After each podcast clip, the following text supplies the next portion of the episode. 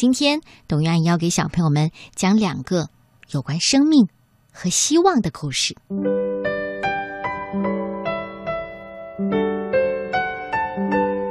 今天我首先要带来的这个故事，讲述的是一个从忧伤走向希望的故事——麦先生的旅行。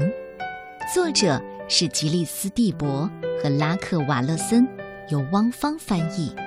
江苏少年儿童出版社向我们推荐《麦先生的旅行》。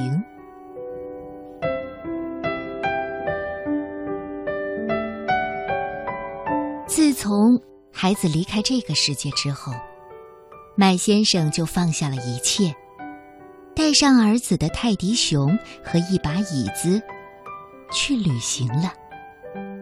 你能想象到？麦先生是如何行走在路上吗？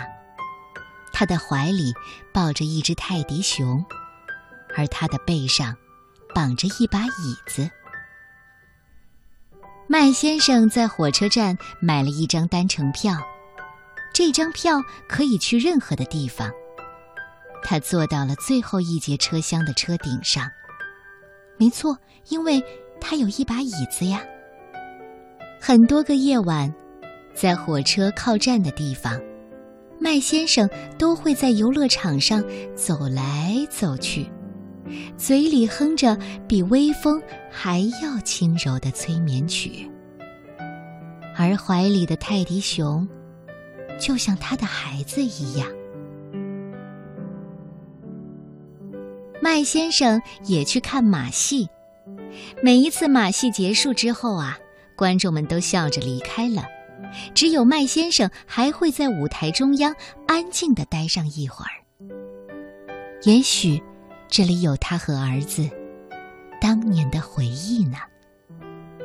有一天，火车停在了海边，海浪轻轻地拍打着沙滩，在那里，麦先生看见了一座沙丘城堡。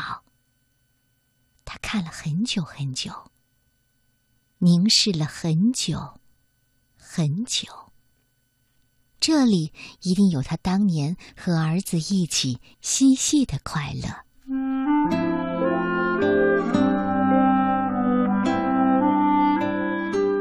后来，麦先生又坐上轮船，穿过大海。每个停靠码头的夜晚，他都会站在人群里，看着远远的地平线消失在暮色当中。麦先生走遍了全世界，每一个城镇、每一个村庄、每一条街道、每一条小径，都留下了他的足迹。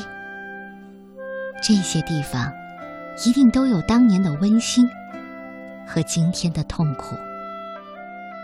人们邀请麦先生去家里做客，他会在那里待上一会儿，分享片刻的快乐。然后继续抱着他的泰迪熊，背着那把椅子，又出发了。这一天，在世界的尽头，麦先生遇到了一个男孩。男孩哭着告诉他，战争毁了他的家，为此，男孩哭了三天三夜。他唯一能找到的只有一个洋娃娃。麦先生还发现了一把小椅子。那是一把小木椅，他修好了椅子，并把它给了男孩。男孩挨着麦先生坐下来，他们一起聆听鸟儿的歌唱和树叶在风中轻轻地说话。麦先生把泰迪熊给了男孩，男孩轻轻地拍打着泰迪熊的大鼻子，讲起了自己和洋娃娃的故事。